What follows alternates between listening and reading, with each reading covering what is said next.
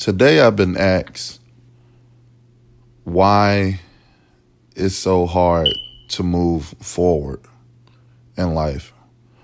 A great friend that I knew for many years asked me that and it was it was shocking to me to see that uh, you know coming from where we've been to where we trying to go and to see that he's mentally evolving was just fascinating to me. I guess like being kids, we always thought that we was gonna be, you know, the same person from high school or the same person from from college, and I I sat there and I talked to him and I said, uh, it's not really hard to to move forward. The second that you decide to want to move forward, that's your first step. That's your first milestone onto a better life. A lot of people don't take the second in their life to to look in the mirror and say, "Hey, I want to change." The second thing is actually taking action, whether it's you know, uh, you know, saying, "Hey, I'm not really happy at this job. I want I want a job that I can wake up every morning and I can be happy towards it. I can be happy driving to my job." I can be happy clocking in.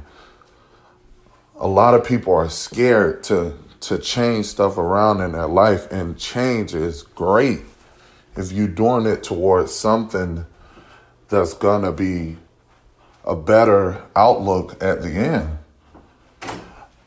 Another thing is the people around you. You should have nothing but positive people, nothing but people that want to actually see you do more with your life. And I think that what really started the evolution in my life, far as being around positive people, you know, even when I couldn't really change my scenery too fast, you can go online, you can take personal development classes, you can uh, um, research people like Brendon Burchard and Simon Sinek and Trent Shelton. Those are great people that are very good at personal development. And that was my first stepping stone. Waking up every morning, listening to a podcast, reading a book. It slowly helped me develop the thought process of doing something different and these people have, you know, taught hundreds and thousands of people, had hundreds and thousands of people to take their classes, had so many millionaires and billionaires come to them with answers and come to them with questions about what could they do to to improve their life what could they do to be high performers and a lot of those people were millionaires and billionaires, like I said, but they were still unhappy. And that's because a lot of people get so stuck at setting a goal. And then when they meet that goal they not they don't understand that it's also a milestone.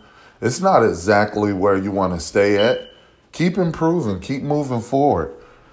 The average person will say hey i just want a nice car or hey, I just want a nice car, a nice house, a couple of thousands in my bank account, and you know, a, a good job, and I'll be fine. It don't stop there.